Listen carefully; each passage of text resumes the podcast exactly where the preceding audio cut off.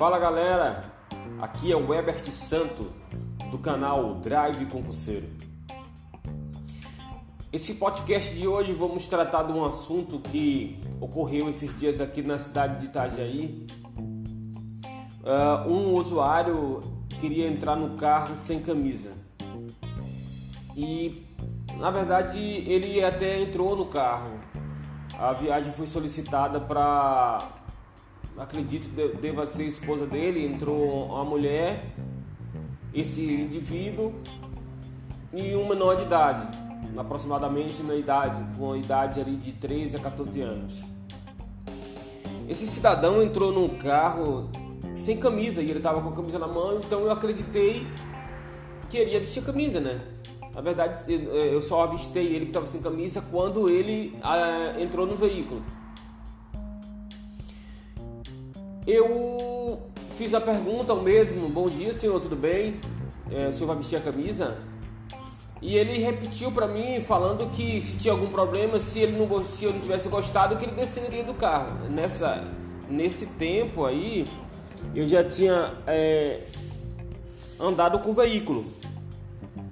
Aí eu falei para ele, ó senhor, eu tenho todo o direito de perguntar se o senhor vai com camisa, se o senhor vai vestir a sua camisa, até porque não é padrão não é padrão nosso, nosso é, nosso motorista, nem padrão da Uber, tá levando passageiro sem roupa, de, de, é, assim, sem, a, sem a blusa, né? Despido de alguma parte de, do seu corpo.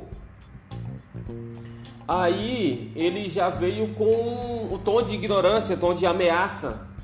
Foi quando eu falei, senhor, para mim a viagem quando começa com alterações, a viagem para mim não dá, sabe? Aí eu paro, prefiro parar, pedir o passageiro para descer. Aí ele queria que eu descesse do veículo com ele e fosse brigar. Aí eu falei assim, desculpa, eu não vim aqui, eu não tô aqui para brigar. Primeiro que eu não sei dar murro, não aprendi dar murro, sabe? Segundo que eu não sei, não, não, não, não, vim para aqui para brigar, eu vim para fazer uma viagem em paz. Mas se a viagem tem alteração, eu tava perto da casa dele, tava uns 500 metros perto da casa dele, falei, vou fazer a volta, deixar você na porta da sua casa, o senhor solicitou o Uber. E assim eu fiz, né? Na, nessa viagem, pelo horário e pelo lugar, eu não estava gravando a viagem. Mas quando eu percebi que ele começou a alterar, eu peguei e comecei a gravar a viagem. Comecei a gravar, a gravar a viagem, não tive como tempo de ligar as câmeras da, da 99. Mas eu liguei a minha câmera interna. Fiz a volta, deixei ele na porta de casa. E aí ele começou a falar comigo e começou é, a aumentar o tom de voz. E no final, quando ele saiu do veículo, ele ainda falou assim: ah, seu, seu corno, seu preto safado. Ah, então, assim, você vê. Aí eu peguei e saí né, da casa dele, da frente da casa dele, parei um pouco da frente, cancelei a corrida, mandei mensagem para 99. Primeiro que ele não pagou. Trajeto que eu fiz com ele ali, ele não pagou. E eu também não ia deixar que a 99 cobrasse de mim, então coloquei que ele não pagou, liguei para a 99, informei o acontecimento, mandei o print da foto dele sem camisa dentro do carro, tudo certinho e tal. E aí parei mais um, liguei para o monitoramento da 99 e relatei, passei quase meia hora, perdi meia hora e relatei o ocorrido dentro do veículo, né? É, porque ele também poderia mandar mensagem falando que eu fiz uma coisa que eu não fiz e ia ser punido pela plataforma.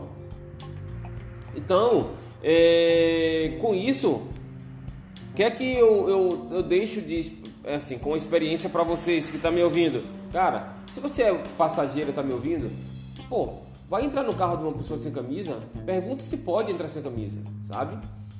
É, primeiro, também se coloque no lugar dessa pessoa, desse motorista. Você aceitaria alguém entrar no seu veículo sem camisa ou alguém que você nem conhece, você nunca viu na vida, né? Então, faça essa pergunta para você. Porque a gente tem que começar a fazer aquilo, falar aquilo, né? Eu não faço com os outros aquilo que eu não quero que faça comigo. Pensando dessa forma, você vai se dar bem em comunidade, sabe? Segundo, você é motorista de aplicativo é, e essas coisas ocorreu, tá acontecendo, comece a ter aquela, aquela ciência, não, vou colocar uma câmera dentro do carro, eu vou baixar aplicativos para gravar. É, porque você se você se livra de um problema, sabe? Uma pessoa dessa chega, dá uma queixa, faz alguma coisa de você, ou te agride no carro, você não tem nenhum meio, você sabe, você vai ficar sem ele nem beira. Então, para se proteger. É, e outra, não ter medo de ligar para 99, porque a plataforma a plataforma, se você não se, se, se guardar, você vai ser punido, você vai ser banido da plataforma. Então, não tenha medo. Se você perceber que aquele ocorrido é, foi grave, não custa nada, vai fazer um boletim de ocorrência, se cubra, sabe? Se cubra, denuncie o cara na plataforma para você encontrar aquele cara mais nunca. Por quê? Porque você tá me ouvindo, é, essa, a, a Uber, a 99 ou Endrive, seja a plataforma que for, pode ser seu ganha-pão, pode ser a, o meio que você tem de levar comida para sua casa. Então você tem que se blindar, sabe? Você tem que procurar se blindar para não cair num problema futuro. Valeu? Aí fica a minha dica, compartilhando mais uma história, né? mais um podcast falando como é a vida do motorista de aplicativo. Se você está me ouvindo esse, esse, eh, através de algum celular, se você não, não sabe, se você quer conhecer um pouco do meu trabalho, é, digita aí no Google Drive Concurseiro e você vai saber um pouco mais da minha história, da minha vida. Eu sou um motorista de aplicativo e eu não tenho muitos seguidores assim no, no, no, no Google, no YouTube comecei a postar vídeo agora, mas a minha maior preocupação aqui é que você se blinde, sabe? Que você saiba um pouco como é a realidade do motorista de aplicativo, que não é fácil. Você fique por dentro. Se você pensa, se tem algum parente seu, se você vai pegar um Uber, comece a olhar ele com um olhar mais humano, sabe? Porque às vezes você entra num, num carro de um motorista de aplicativo e trata ele como se fosse seu empregado. Ele não é seu empregado. Ali você é um, ali é uma prestação de serviço. Você, você quer ir para um lugar, você vai pagar aquela, aquela prestação de serviço, mas ele não é seu empregado. Valeu? Fé na missão e até a próxima.